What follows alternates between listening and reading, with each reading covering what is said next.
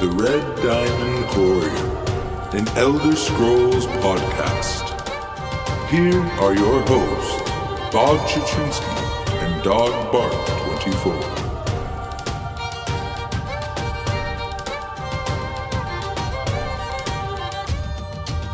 Welcome, everyone, to episode 86 of the Red Diamond Courier. I'm here with you, as always, your host, Bob Chichinske, here with my very good friend, Dog Bark24. How's it going, my dude? It's uh, going pretty good. How are you? Doing good, man. Doing good. And we are uh, excited to be here this week covering the second half of these patch notes for update 33 and the ascending tide. So, yeah, pretty exciting. We got a lot to talk about. Um, they surprised us with an awesome little event this weekend. That's pretty cool. Um, so yeah, I guess we should just start right off with the news. And it looks like we got a pretty good deal of it. Yeah. Um, well, first off, uh, we have the PCNA uh, Dungeon Finder. It's a bit broken from the patch. Um, also on PCNA, sometimes that there's been long load times during prime time, but only some days. It's not every day, which is kind of weird. Uh, the other weird thing is that PCEU Dungeon Finder seems to work just fine. So as far as I could tell, this is just like a PCNA thing, which Yeah, is super again really random. weird. Yeah. It's like what the heck? How? I mean, p- they got the same, uh, you know, like DLC. So yeah. I don't know Yeah, what so- broke? And uh, I mean, we it's Sunday night, and we just sat in the dungeon finder with three of us, just looking for one DPS. I took us in and out of it for we sat in it forever. We could not find one dungeon, so something's wrong with it. But um, yeah, I don't know. I hope they get it fixed soon. Hopefully, this doesn't happen for consoles. Like, hopefully, I can identify it and somehow figure out how to get it fixed before it goes to consoles. Yeah. Hopefully. Or maybe hopefully we it'll only get the uh, happen EU to- version. Yeah, maybe it'll only happen to EU and not NA. I don't. I don't want to wish that on anyone, but for the sake of dogs' sanity. All right. Next up, we have a sharding and cold storage update. Uh, Kevin uh, put uh, on the forums. He said, uh, "Hey y'all, just a heads up that sharding and cold storage will occur on PCNA Mega Server on Monday, March 21st, during our Monday maintenance. As with the previous maintenance, expects this to take several hours to complete. Thank you." So more cold storage is happening. So I think we now have done Xbox EU, Xbox NA, PSN and NA, and now PC. Why was NA. PCNA the So- last one? I don't know. That is That, weird. that was weird. Whatever. And of course, that's for this update that's happening right now. So that means I probably will not get to play anymore tonight, but is what it is.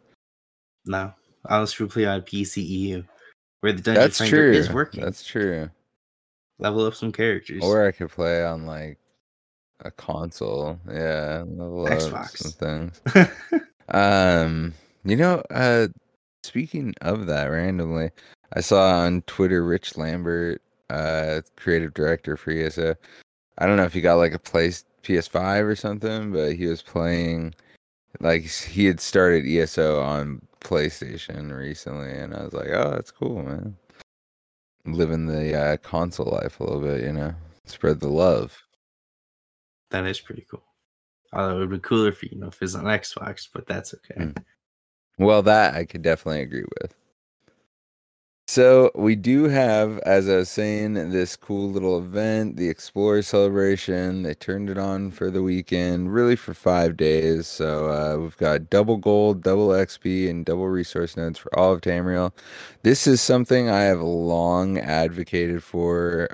I mean, ever since, uh, definitely since we started the podcast. Even before that, uh, whenever you know our guild or anyone would be talking about events and uh, anything like I was always like, I really just wish they would have double XP weekends. You know, like I grew up playing uh you know like halo online and stuff and a lot of first person shooters will do stuff like that like oh double xp weekend like everyone go freaking crazy go hard have a great time um and it's just like a surprise little thing and it's fun and it gets you uh involved in the game and uh i've also long thought when they do like these anniversary for the gold coast and stuff they'll do like double resource nodes. And I've always been like they need to have some kind of little event or or like a week of like you know this other like you know these base zones will get that kind of treatment because when you give like double resource nodes all over uh i believe maybe the anniversary event does that too for all over but i don't know. Uh regardless it really uh incentivizes everyone to go out and uh you know go to your favorite zones and be able to you know do what you want to do and get rewarded from it for this cool little thing. It just like incentivizes you to spend some time in elder scrolls on the weekend. It's just a great idea and i really really hope we see more of this. I hope this is a a sign of you know like they did this cool thing. Next time let's get a little pvp weekend going. Let's get double ap in cyrodiil uh you know and across all forms of ways you could gain it and uh just let everyone go have a great crazy weekend in doing some pvp so i just really think that's cool. Really applaud this uh and I hope that it's more to come. Less, less, you know, crazy anniversary events. More little stuff like this would be really awesome. I think. Yeah, this also kind of coincides with the Sea of Thieves uh, fourth anniversary event. It's like the same dates Oh, almost. really? So I've kind of been like, yeah, because they have like double gold and double uh like double re- reputation earned and all that kind of stuff. So I was like, man, really want to do some ESO, but then again, Sea of Thieves sounds pretty uh tempting too. Especially since my brother actually plays sea, sea of Thieves. He's like, hey, do you want to play? I'm like, yeah, I want to Yeah, play. I feel that, man. Whereas he doesn't play Yeah, I ESO. really I wish that I have gotten more time to do some ESO this weekend too with all this stuff, but you know, I've just been uh we've been doing a lot of band rehearsal and stuff, so it is what it is. Life gets in the way, but it it is cool that uh you know they have got us both wanting to really be like, oh my god, you know, I really wish I really want to go spend some time in ESO too. Uh, even when there's other uh, great options going on. So it, it's a good event. I'm happy. yeah. And I know like a lot of our guild members and stuff have been uh uh saying that they've been really able to take advantage of it, get a lot of uh, champion points and everything and level up their uh you know other characters and stuff. So it's really cool. And I have uh got to do my writs every day. 10k on each character. Are you kidding me? That is just I almost wanted to go make like all the other characters I can make just to fill up and uh keep getting uh you know more gold. But I didn't and I have not even done it on my writs on my low characters because I'm saving the AP scrolls on them though. I don't want to touch them because you know gotta make a random Yeah. M push one day, right? You know. Or, or honestly, what I'm really Yeah, gonna do, I um, want to spoil someone else's M push, like Graham did to mine that time, and just like, oh, I have a double XP AP scroll. I'll help your M push, but I'll just happen to get M first. But I'll help you after, you know.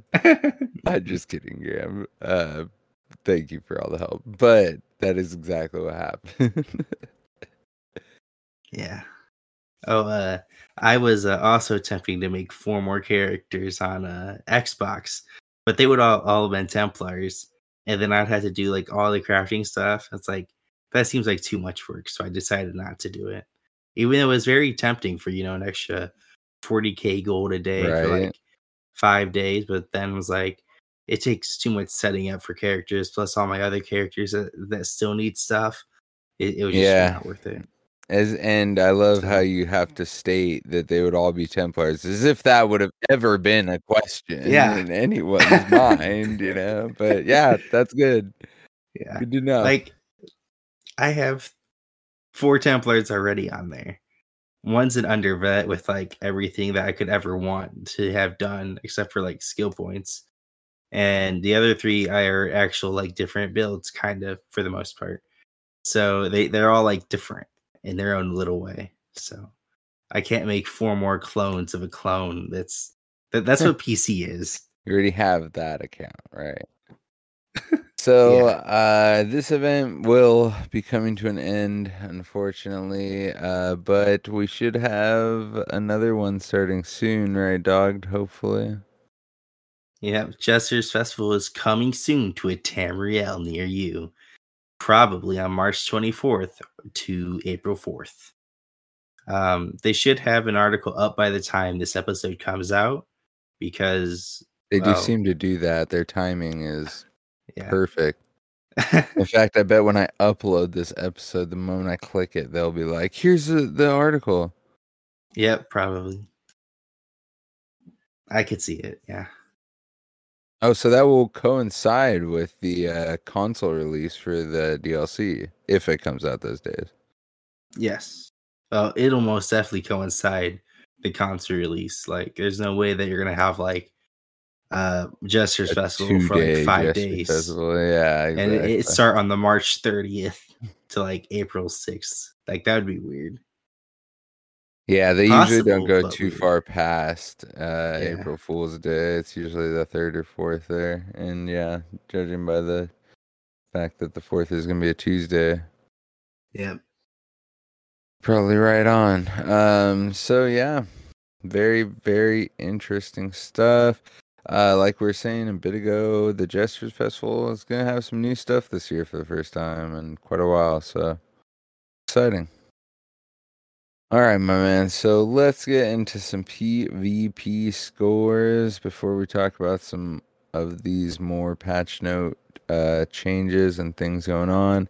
So right off the bat, we're talking about Greyhost, and we are talking about PC first off, which has 25 days left in their campaign, still pretty fresh.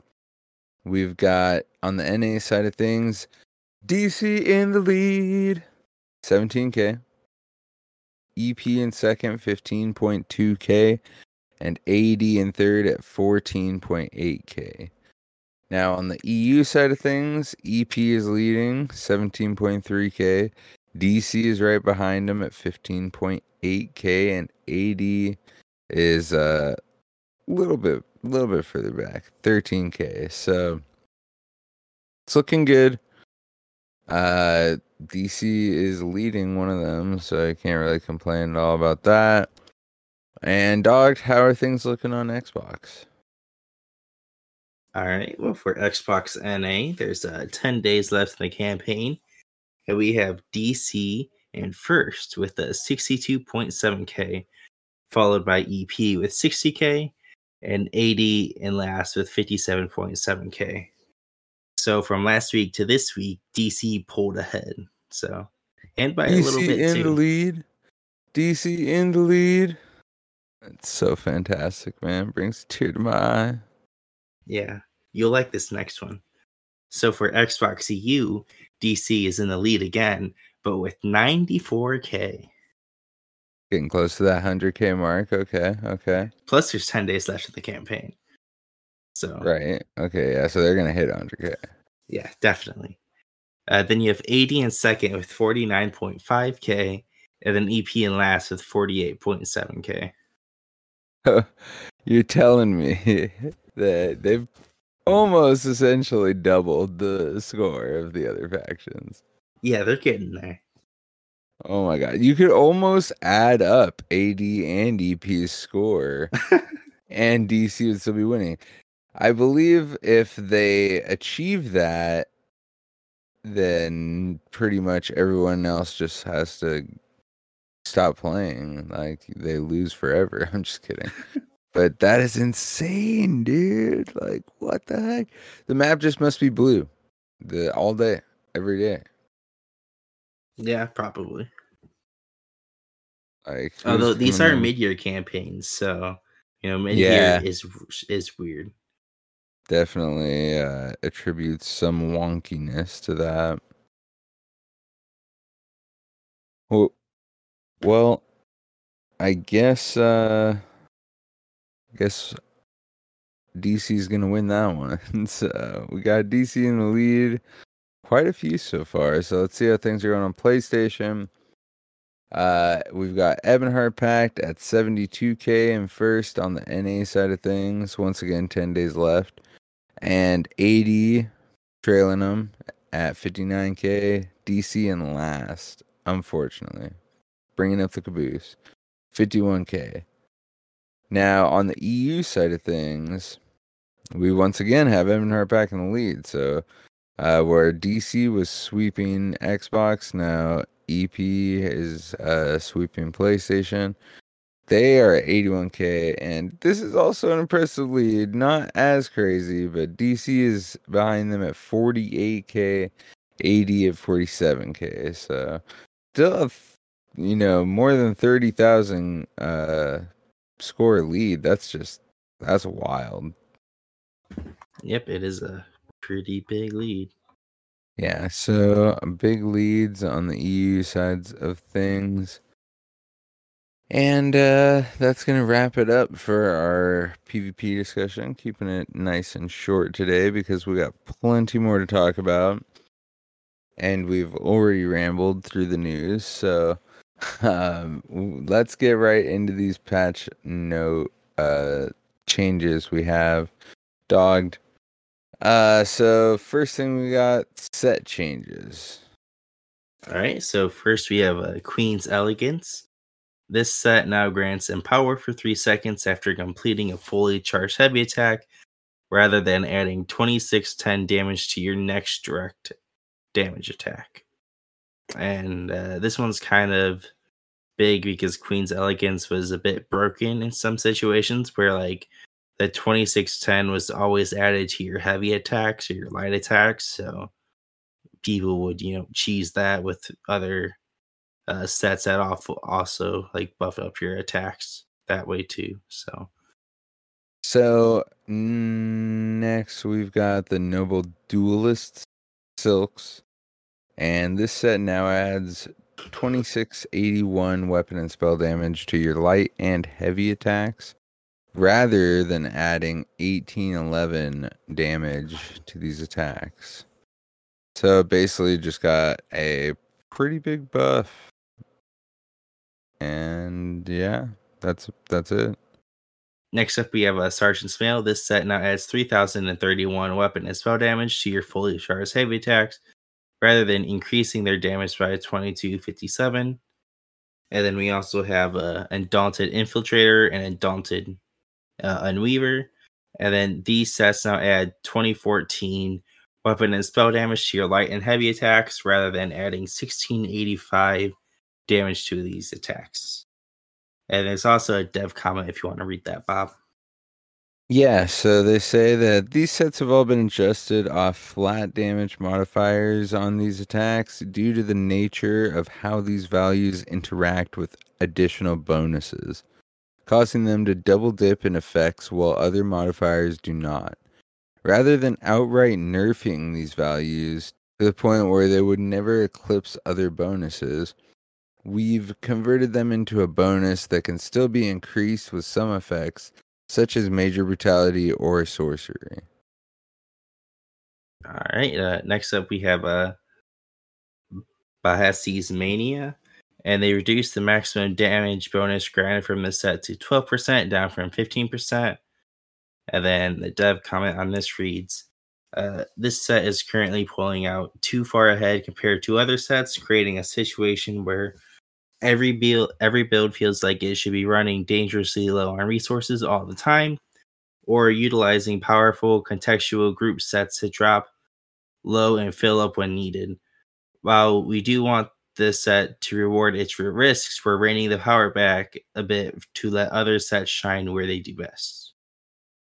So they're kind of nerfing the set because this set was super meta, and I really didn't like this set because I don't like being low on resources. So not my style, but plenty of other people did so. So next we have Hrothgar's Chill. And for this one, they fixed an issue where this set was not triggering off many abilities that it should have, such as Daedric Mines or Trap Beast. And what does Hrothgar's Chill even do, dog?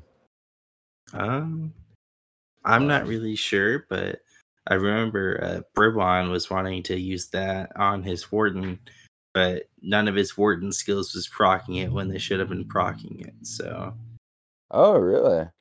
Yeah. So I think this should fix it so that he can now use it. But so, um, it's five piece. Stunning or immobilizing your enemy causes them to burst with frost magic. Applying the chilled status effect and dealing 13% of their total physical and spell resistance as frost damage to themselves and enemies within 8 meters of them. This effect can occur once every 7 seconds and ignores spell resistance. Yep, that's the that's what it does. That's a very uh intricate statement there, but yeah. So basically they're gonna explode with some serious frost magic when you stun or immobilize them. And uh why would that? Oh, Daedric Mines or Trap Beast. Okay. Does Trap Beast immobilize? Yeah, if you run when they step the, on uh, it. Uh, yeah, or it stuns them, or it's, it's something. Maybe it snares them. I don't know. Okay, well that's cool. Yeah, that'll be good for Bribon if he still wants to use it. Yeah. All right. And then lastly, we have Dark Convergence. They fixed an issue where this set was failing to apply any of its damage bonuses for extra targets inside. They fixed an issue where this set's damage could end much higher than intended in some cases. They fixed an issue that this set could apply to justice neutral enemies when prevention of attacking innocents was enabled. And then lastly, they fixed an issue where some sound effects of the set were not playing properly. So, yeah. So this set is, you know, back in action. Uh, during Skyreach, I've been getting like 30k on large mob pools. So inside of Cyrodiil, Dark Convergence is now a powerhouse and is going to do a lot of damage if there's a lot of people in it.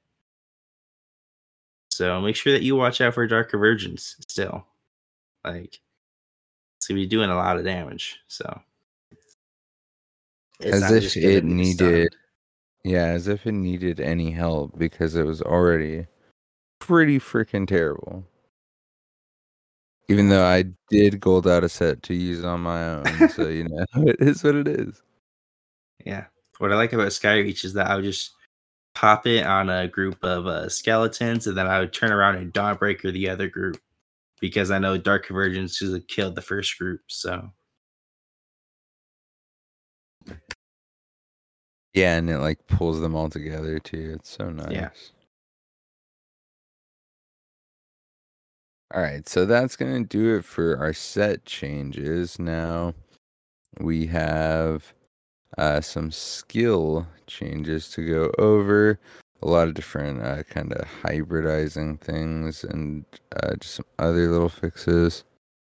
So for these skill changes, Player abilities that scale with your offensive stats, such as weapon damage and max stamina, will now dynamically scale with the highest of your offensive stats. So, yeah, pretty much, uh, you know, everything has been hybridized, which I don't know if that's a real word, but I'm gonna keep using it. So, it sounds real enough to me, so I, I I'll, I'll play along with that. But uh, as a heads up, the following abilities have not received adjustments to their scaling, and that would be backlash and its more final damage, conjured ward and that morphs and annulment in those morphs. So the sword shield, the light armor shield, and the Templar backlash ability. So player abilities that grant major savagery, prophecy, brutality, or sorcery now grant both of their respective versions, such as savagery, savagery and prophecy, in efforts to reinforce the accessibility of hybrid stat gaining. Man, that that's a full sentence right there.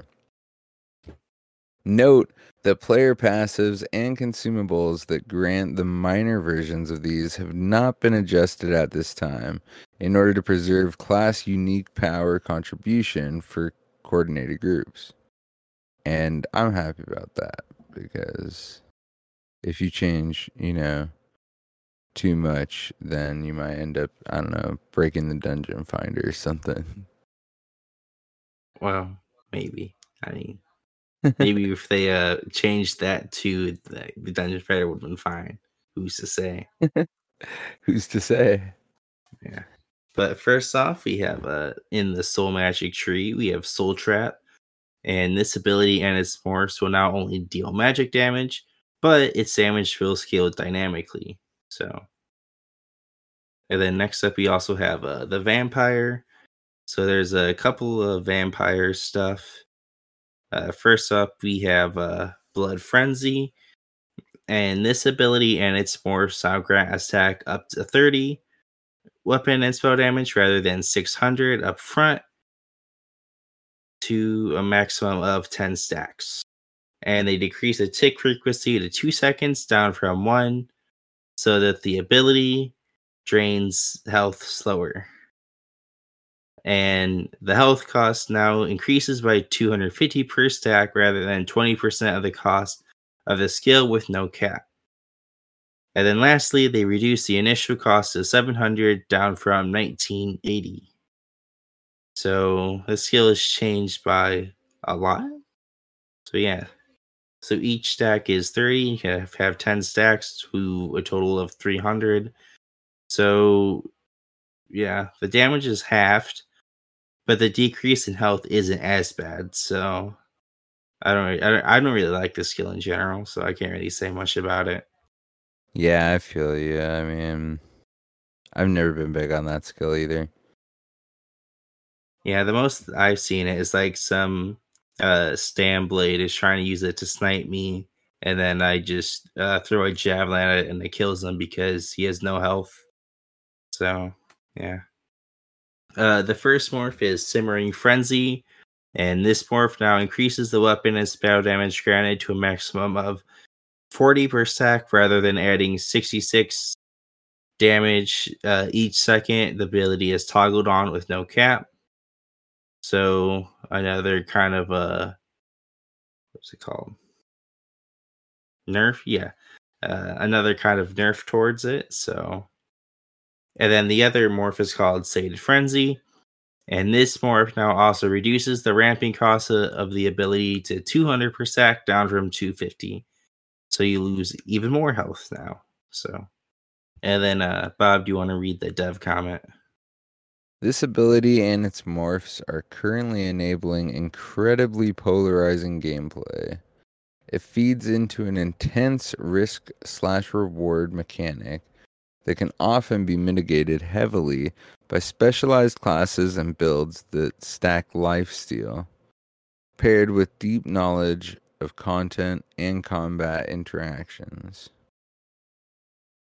In its current form, it feels too penalizing for the base vampire experience to engage with in a satisfying way, while also enabling an overwhelming amount of power for those who know how to use it properly. This iteration now significantly reduces both the penalty and the bonus of the effect to make it more accessible and balanced overall, helping it feel more like a damage over time alternative where an ability can be active for prolonged periods of time with slightly more risk slash reward than usual. yeah, so I don't really know. I I mean, vampire the vampire skill lines have definitely kind of lost its, you know, uh it's they, uh, the, the vampire skill lines have definitely been dropping off the last couple of patches. Like I think the big one was uh when uh what was it called? Mistform, that's what it's called. Uh, the last one was uh, whenever Mistform uh, didn't work inside of PVE, so it was like a PvP only thing. And other than that, like the skills were like really good, almost too good when they first revamped the vampire. But then they kind of balance it, and it's like, well, a lot of the skills are good if you want to do a vampire build, but most of the time you want to have some kind of like class uh, some kind of like class skill line or class uh, skills that you want to kind of put in there with your vampire skills and the vampire debuff for making your class skills cost more just isn't that great so and then the uh, last skill we have here is vampiric drain and they increase the damage done of this ability and its morphs by 50% per tick so this one is actually this one actually makes it a little bit better, but in comparison of like other skills, like I said before, um, yeah, the like you could definitely make a vampire build work, but it's just not like meta or anything. So So last we've got the uh one Psijic order change for imbue weapon. This ability and its morphs now all cost twenty seven hundred rather than twenty seven fifteen for their stamina version and thirty one twenty two for its magic version. So that's a pretty good change. yeah, and then the uh, dev comment on this reads, uh, these abilities originally met these values on their launch but due to the overwhelming amount of use they saw at the time, they were increased to reach the same relative cost of other spammables. Now that many spammables in the game have received some tweaks since then to further incentivize their use, we're comfortable moving these back to a cheaper cost for those players who want a lower cost spammable at the expense of class or weapon skill line synergy. So, yeah. I mean, there's people who definitely like their uh, imbue weapon or whatever the other morphs are called. So those people will definitely be happy with this. So yeah, definitely a good change. All right. So, as always, we wanted to take this little middle portion of our episode to remind you guys that we are part of the oh so wildly popular Robots Radio podcast network. Or if you go check us out at robotsradio.net, uh, net, you will be able to find us and so, so many other amazing shows that you may fall in love with almost as much as you love our cast. So, we guarantee you there's something there for everyone. You should definitely go check it out. Are you worried you don't have all the answers? Have you ever found yourself in an internet rabbit hole? Call, Call Mystery Time live today. It's a new detective business With plenty of heart. and a questionable track record. We're only in the office for an hour. Every Wednesday, Come hang out. solve a mystery. It's a podcast. It's a live show. It's a swell time.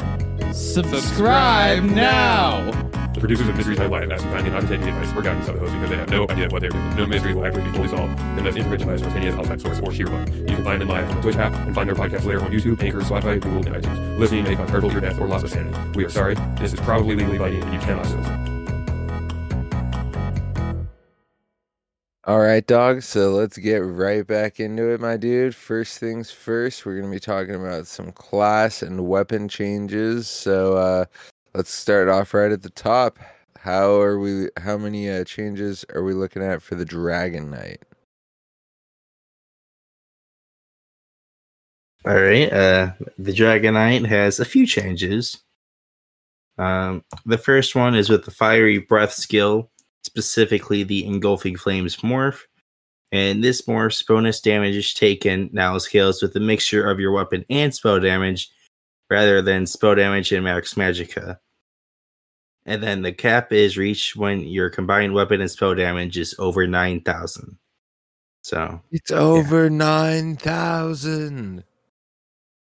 yeah, so you have to have like 4,500 magicka, or not magicka, but uh, weapon and spell damage each, or more weapon damage or whatever. So, So this is gonna be all of the a lot of the hybridization stuff, especially for the skills um, of all these class guys. So uh, yeah, very interesting. A lot of specific more stuff. For the second one, we've got Searing Strike and specifically the Burning Embers morph.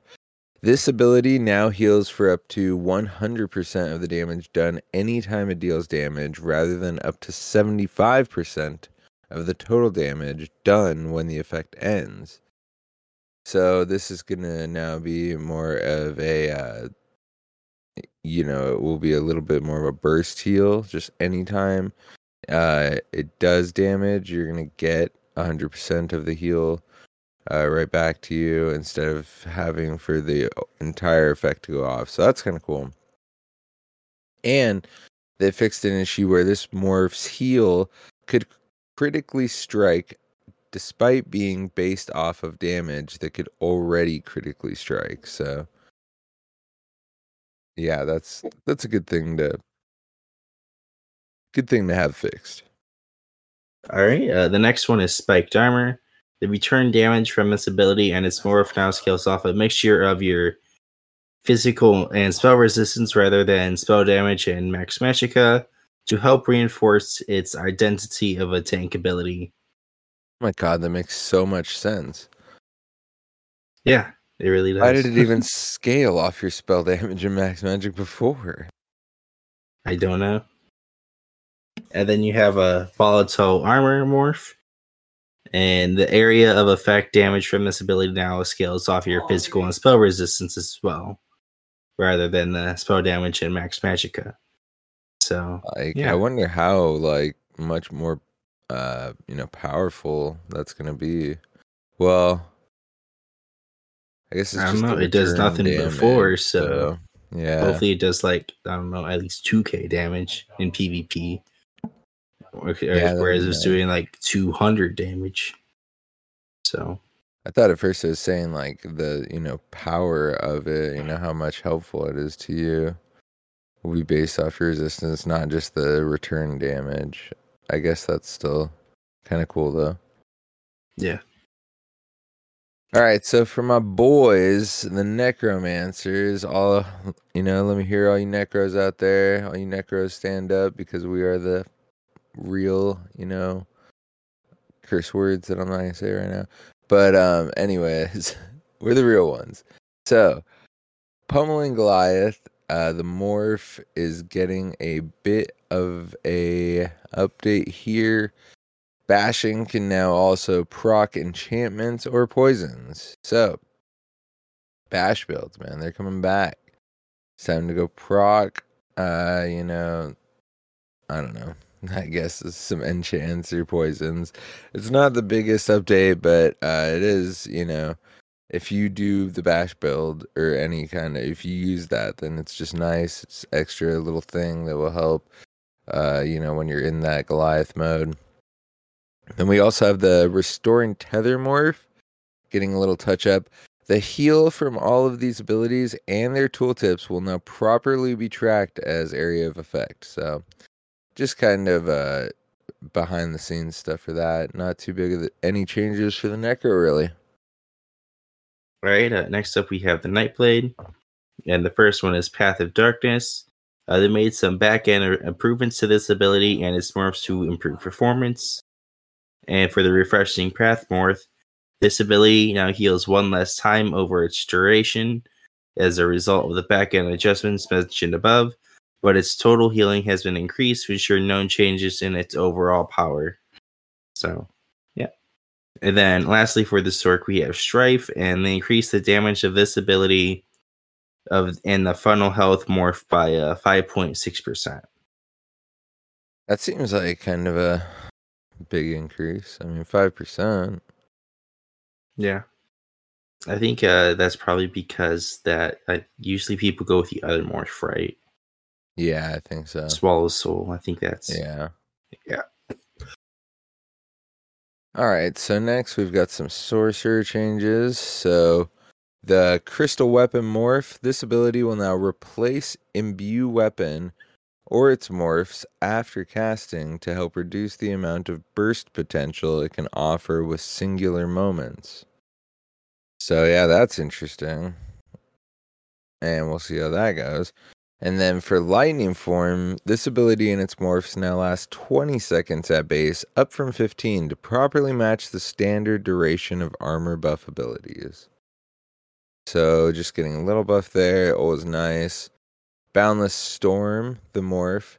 This morph now ranks up to 30 seconds at rank up, up from 23. So once again, a little bit longer.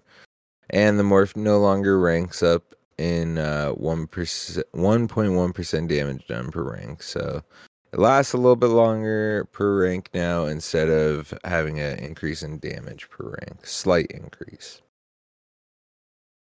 Lastly, for the Sork, the uh, Hurricane morph got a little touch up. So the area effect from this morph now grows at 8 and 15 seconds rather than 6 and 11.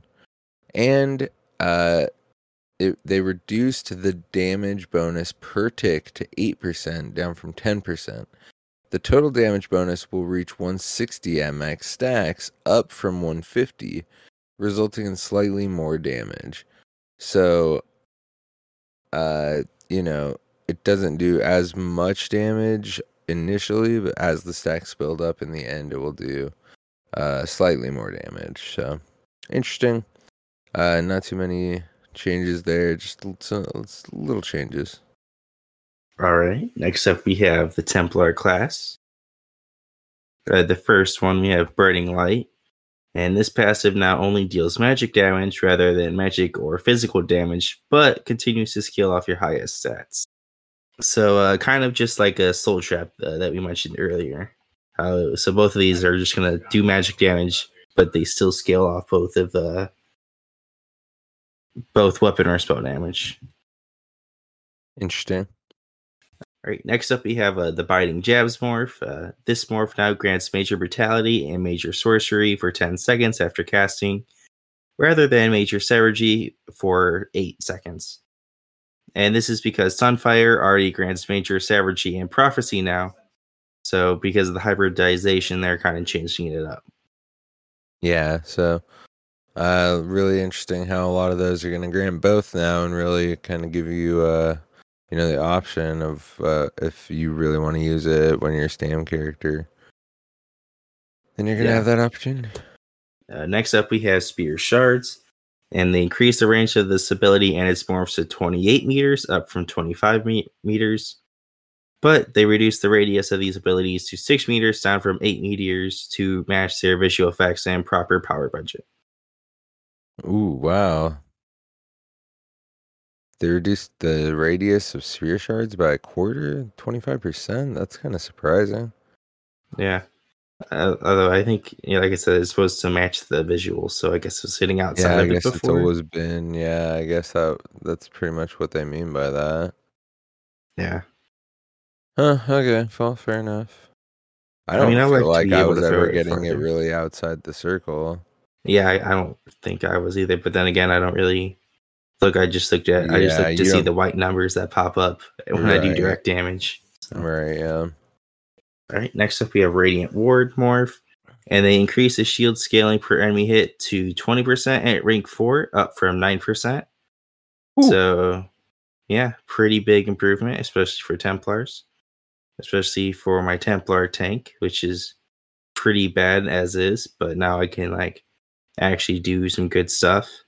Maybe, hopefully, Yeah, and it's per enemy hit too, so yeah. yeah, that could be uh very effective. Especially for like Templar tanks and like PvP. definitely. We'll probably see uh, that Radiant Ward make probably make a comeback for Templar tanks. Mm-hmm. And then lastly for the Templar, we have Living Dark. All right, last up we have a Living Dark morph. And they reduced the standard poten- potency of this morph to 40% down from 60%. Which one is Living Dark? It's not ringing a bell. Um, I think it's the bubble. Oh, okay, okay. I think yeah, pretty sure it's one of the bubble, bubble morphs. Okay, well, definitely uh some more than minor changes on the Templar, I'd say there. Kind of interesting. So for my second uh favorite class here, the Wardens, they actually have a pretty significant amount of stuff going on. First off, we've got the morph of Deep Fissure. So they increase the duration of major breach granted from this morph to 10 seconds, up from 6 seconds. So almost doubled it. That's pretty nice. Then for the growing swarm morph, this morph now limits the number of active targets you can have it on to one. So this is the bugs, you know, your dot. Um, you used to be able to put it on as many people as you want. Now it's only on one at a time. But they increase the damage of the area effect portion of the ability by 50% to make up for the new limit. So it you can only put it on one person at a time, but the it does have an area of effect damage uh, capability, and that damage is going to be more now. So we'll see how that balance works out. Yeah, um, for like PvP though, like I think that one of the main reasons that like you would not really use it, but like it puts a debuff on like whoever you're hitting too. So it's not only a damage over time, but it also does like I think minor breach or something like that. So it, it puts some kind of debuff, which is usually helpful. So it'd Oh, be I kind of weird now that you can't just you know debuff like three or four different people at a time in like battlegrounds or in spawn combat or something. So I see, I see. Maybe that's why they made it one because they didn't want you to be able to debuff so many people. maybe it's possible. Okay, so uh, the next one we've got fungal growth, which is going to be your uh, you know spam burst heal. So they increase the healing of this ability and its morphs by twelve point five percent to meet the area of effect burst heal standards. So it's going to be much more on par with like breath of life or uh, um, resistant flesh, I believe it's called for the necromancers uh, or like uh, green dragon blood, much more in line with those burst heals. Uh, its cost remains the same since it covers significantly less area than the others. So there you go. Uh, it's going to be a much bigger heal. 12.5% is not a joke. So uh, Wardens should definitely be feeling that already. Then we have Healing Seed, which is your AoE heal. They made some back end improvements to this ability and its morph to improve performance. And for the Corrupting Pollen morph specifically, this ability now prioritizes lowest health enemies with Major Defile. So, yeah. Ragweed season is coming. What does that mean? I don't know. Um, I'm pretty sure Gina put that. So well, there you guys go. Courtesy of Gina herself. And then uh, we've got two, three more changes here for the Warden. Probably more than any other class. So, uh, Lotus Flower, they reduced the cost of this ability and its morphs to 1350 down from 2970, so cut it more than in half. The base ability now grants Major Prophecy and Savagery while active. And for the Green Lotus morph in particular, this morph now increases the number of targets healed to 2, up from 1. It also increases the healing of the light attack portion to 1500, up from 1320, and the heavy attack portion up to 4500, up from 3960 at rank 4. So increased healing all around. And for the Lotus Blossom morph, this morph now increases the duration of the effects to 60 seconds at rank 4, up from 20. So much easier to manage that buff now for Wardens. Now uh, we've got Nature's Grasp, which reduced the healing from this ability and the Nature's Embrace morph by 10%. And uh, this is the Vines Uh, I'm not really sure why they reduced the healing by 10%, but they did. And then bursting vines, the morph, they reduced the healing from this morph by 25% to ensure it is not stronger than other burst heal abilities such as rushed ceremony. So apparently it was. I don't know about that. Then for the last one, we have Ice Fortress, the morph, and uh, they increased the duration of this morph to 25 seconds, up from 24, for slightly easier alignment of ability timers. So just small, low quality life thing, but that's about it. Gonna wrap up our warden changes and overall our class skill changes. So now we are going to talk about some weapon line skill changes, I believe, if I am correct. Right, dog? Yep. And uh, first off, you know, we have the good old Destro staff, and they finally added, you know, stuff that people wanted, right? You know, like a source of, like, I don't know, like a major sorcery or major prophecy. But uh no, there's no changes. And don't worry, there are plenty of two handed changes because there's a lot. Because, you know, yeah, magic users, you know, we only get two skill lines anyways, and only one of them is offensive, so we don't need any love. Exactly. Yeah. All right. So uh, first off, in the two-handed skill line, we have carve, the carve morph, and this morph no longer increases in damage per stack, but instead increases in duration per stack. Each cast increases the maximum duration by 10 seconds, with a maximum duration of, of 30 seconds when at three stacks. And then they increase the base damage per tick by approximately 66%, and this will result in less overall DPS from the ability when at three stacks, but will significantly easier have easier management of the effect. And then the dev comment on this reads Previously, this ability was allowed to stand alone as an incredible potent damage over time to help give two handed weapons some much needed sustained DPS to help it keep up with other weapons. However, the previous iteration created a situation where the maximum stacks were so strong, it was eclipsing many other damage over times in terms of raw DPS.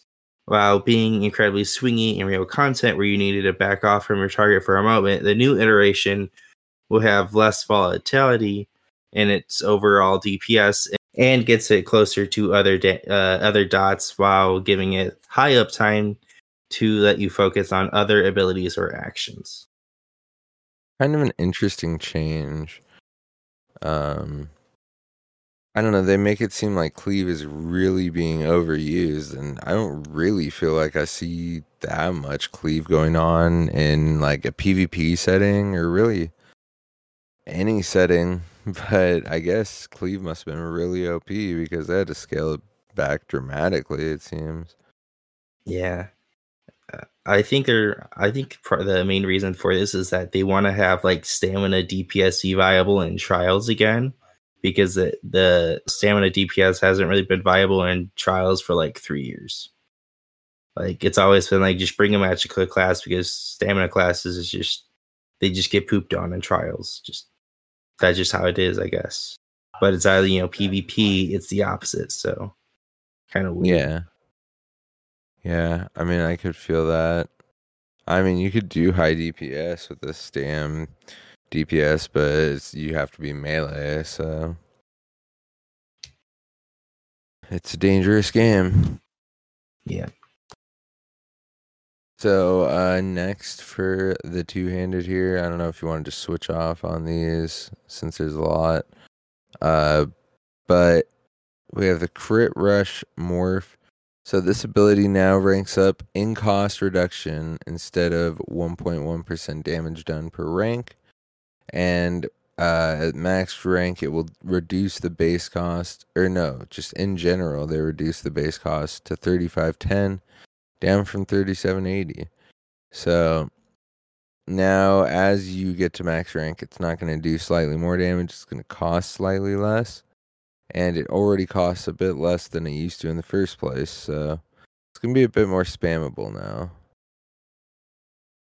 Yep, and then we have a Stampede, which is the other morph, and they reduce the initial hit of this ability by 20%. They increase the base cost to 40 not uh, 45.90 up from 37.80 and they increase the duration of the residual area to 15 seconds up from 10 seconds. And they increase the damage per tick of the damage over time by approximately 3%.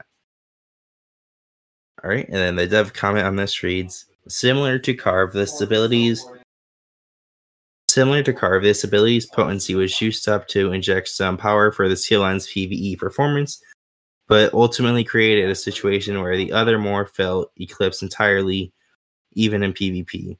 Stampede now focuses its damage less on upfront burst and instead on more sustained damage for targets sitting in the area. Overall, this will reduce the DPS of the skill as well while letting it have slightly longer duration to the effect so you can focus on other actions instead. And I don't know, I always like watching someone uh, just crit rush or uh, stampeded uh, an enemy to death in uh, side of PvP. Like, I Yeah. it's it's just a ridiculous animation. So Uh, it is a ridiculous animation, and it does. I don't know. I don't think it's gonna be going anywhere, even with these changes. Still gonna be an effective skill. yeah, definitely. So this is the one that gets my eyeballs going up. Uh, the for momentum, this ability and its morphs now also grant major sorcery for their duration. So now, if you want to be a, you know, hybrid, more hybrid kind of, slightly magic, uh, you know, you know, spell damage based, but still a bit more hybrid, using a two handed then you can use momentum and it will gain grant you major sorcery. And for the forward momentum morph, they increase the final cost of this ability to 3240 up from 2700 so went up quite a bit but they increased the duration of the major and minor buffs provided from this ability to 40 seconds up from 20 so they literally doubled it and 40 seconds quite a while so yeah, that's gonna make it easier for the two-handed players to manage that, especially in PvP settings. Yeah, that's like uh, igneous weapons. Like, although I think uh, igneous weapons is like 50 seconds or depending on the morph. Like, it's really long. Yeah, that's that's crazy long. So I don't know. Like I said, that makes my eyebrows go up. All right. Lastly, we have a reverse slice, and they increase the cost of this ability and its morphs to 2430 up from 2160. And then for the executioner morph, this morph no longer ranks up in 1.1% damage done per rank, and instead reduces the cost per rank. And for reverse slash morph, uh, this morph slash damage now ranks up to 100% of the original hit, up from 78% at rank 4. So reverse slash is going to do more damage to other targets as well. Very, very interesting. Yeah. It kind of sounds like it's like an AoE execute now because if it's 100%, you just have to hit the right target and everything should be hitting the same. Huh, yeah. I mean I guess that's true. That's gonna be interesting, man. Two handed, lots and lots of changes, as Doug said. Uh, so now that's gonna lead us to the one hand and shield section. So for the deadly bash skill, this or yeah, this passive now increases damage of your bash attacks by 250 or 500, down from 750 or 1500, but also reduces the cost of bash by 25 or 50%, up from 20 or 40. And the dev comment says we're easing back the ease of access power that bash builds have access to without making more operational costs to their builds by making choices with sets, enchantments, or champion points, while giving a little bit back for them so it doesn't feel like a complete loss. We'll still be keeping a close eye on bash builds moving forward, where they can feel like a cool niche playstyle without making them feel better at bursting people uh, than an assassin. Which, yeah, unfortunately, rip dogs bash builds. So, sorry about that, man. Yeah, I thought it was gonna be getting you know buffed uh, this update, but they decided that like no, they they read the community's minds and like yeah, bash builds have got to go. no one's doing them anymore, but let's just make sure we put a nail in that coffin. Yeah. All right. Next up, we have a power bash. This damage from this ability and its morphs are now considered bash damage and interrupt cash, ca- uh, casting targets. This means the damage will increase with the bonuses to bash, as well as triggering events that require you to deal bash damage. It will not, however, inherit cost reduction bonuses to bash. We also have the uh, Power Slam Morph, and the bonus from this ability, Resentment, no longer stacks up to 10 times, and it now simply increases the damage of your next Power Slam by 33%. That is interesting. Yeah, I kind of wonder now if like this is going to stack off your like weapon or spell damage and bash damage. Right. Or if it just stacks off your bash damage, which I don't know. That that's going to make it kind of weird. And then the uh, dev comment for this reads In efforts to inject some life into an incredibly niche playstyle, we've significantly amped up the viability of bash builds by giving them a true spammable. We are aware of how much power is behind bash builds, however, so we'll be keeping a close eye on this functionality and see if we need to tone down the base damage to make up for its ability to stack with new bonuses. So I don't really get this because Bash, you know, was the spammable in Bash builds. That's why it's called a Bash build. And the amount of ba- Bash damage given was cut down significantly. So now it's kind of just more of like a sword and shield build, which you can actually stack pretty good. So Yeah, I mean, I don't know. I guess they're like, they need a skill to spam, not the bashing, yeah. for some reason. Yeah. I don't, So- yeah. I don't really get that change, but I don't know. Yeah, I don't know. That's a weird one, man. So uh, we got two more little changes for Sword and Shield, and uh, for Shield Shielded Assault Morph. Increase the shield granted from this morph to 25% of your max health, up from 15%. So that's pretty big. And then for the Invasion morph, they reduced the base cost of this morph to 3510, down from 3780. So little change there. All definitely interesting though. All right. Next up, we have a dual wield, and they have they changed how flying dagger works. Well, not really. Well, I should read before I say stuff. I mean, kind of. Yeah. So a flying dagger, uh, this ability and its morphs now also grant major sorcery. So just more hybridization. And then with the flying blade morph, uh, the base version of the skill now also grants major brutality and sorcery after casting, rather only after the teleport version. And they increase the damage of the teleport version by 50% to better reward its use. So I actually like that uh like that change because that's how it used to work. And then they changed it and it's like, well, I'm no longer using this morph anymore. But now I might use this morph again because I do kind of have like a little like gap closer type deal with uh, this ability. Right. That's cool. That's cool. And uh, you know, it may not make as much of a difference now, giving, you know, the major sorcery to flying dagger. There's only so many people still doing that kind of like melee dual wield uh battle mage kind of build. There are people who do it and that will make a difference for them. But back in the day, uh, you know, when you used to have to use a dual wield, uh, you know, t- if you wanted to get two five piece sets as a mage, but for uh, staffs counted as two pieces, you would have to use uh, two swords or two daggers, um, and that would, you know, be a huge thing for you know back then. But not as big of a deal now. It's still cool to see the hybridization. Yeah, I definitely agree.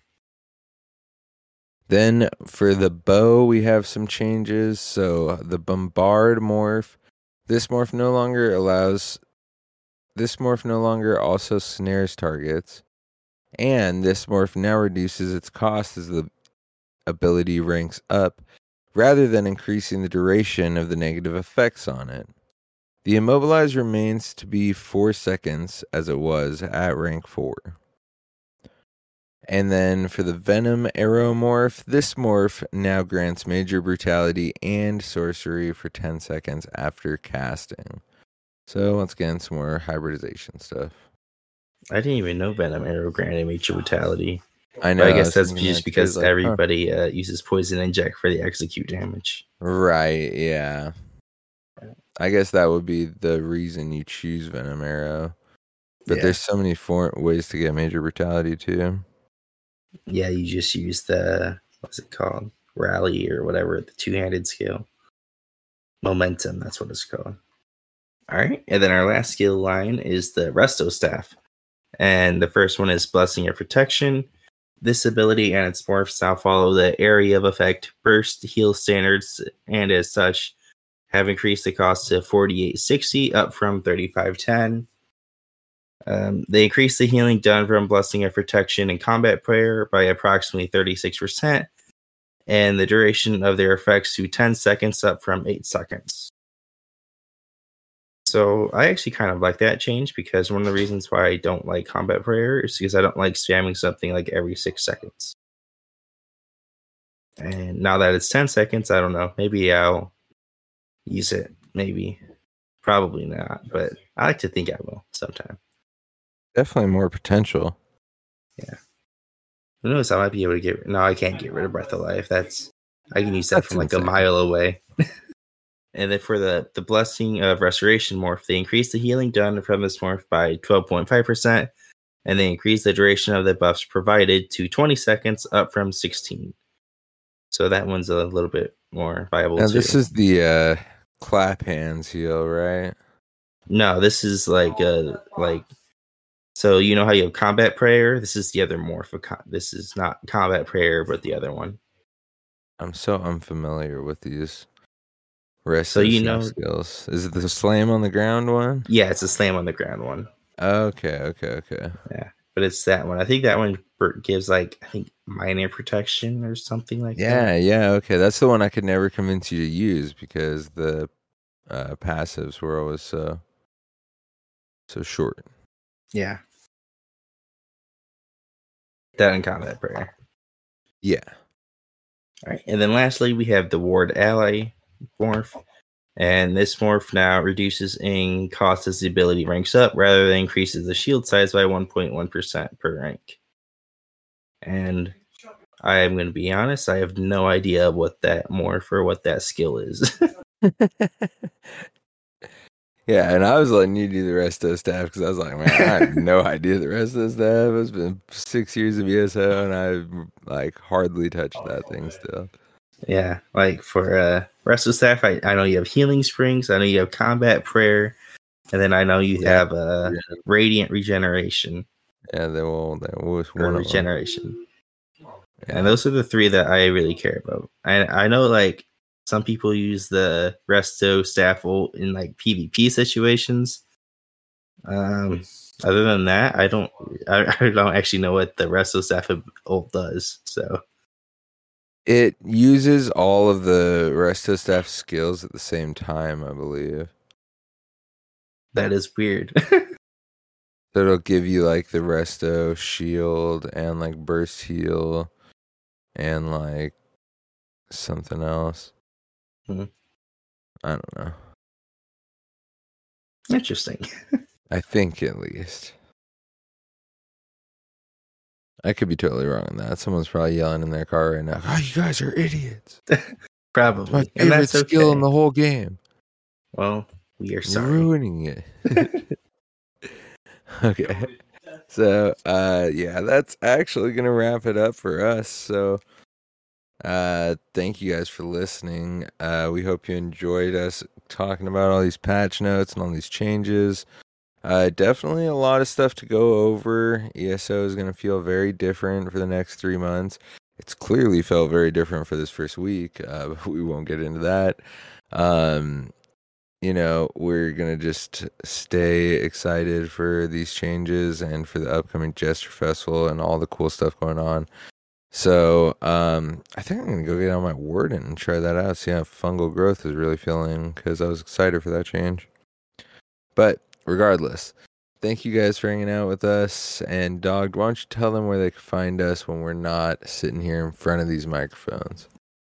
All right. You can find us on Twitter of the at Red Diamond Cast. You can also find us on our Facebook of the Red Diamond Courier. You can find us on our ESO PC or Xbox Guild of Heirs the Red Diamond, which you can join using the Robots Radio Discord found on ro- robotsradio.net.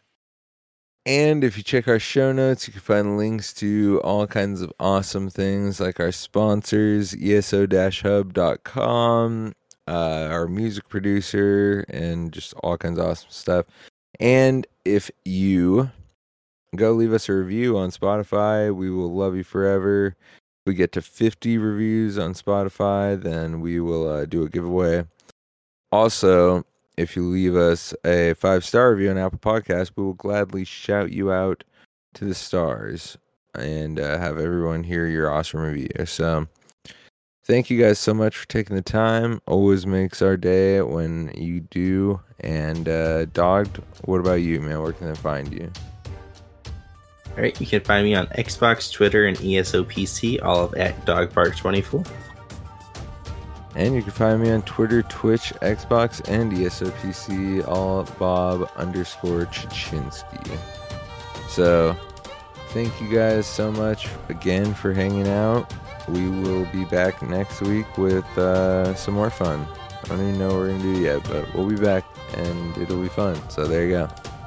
Yeah, sounds like a plan. See ya.